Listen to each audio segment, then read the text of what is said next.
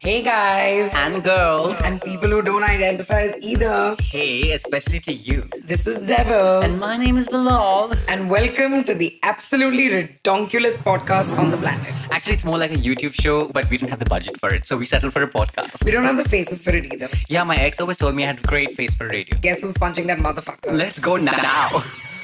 Here's a show that talks about all the shit your mom warned you about. Like being a disappointment in life, sex. taboos, Sex. And talking shit about people. including ourselves, catfishes. just being bitches, sex, Traumatizing people with suspicious pronunciation of words. gagaton, bro.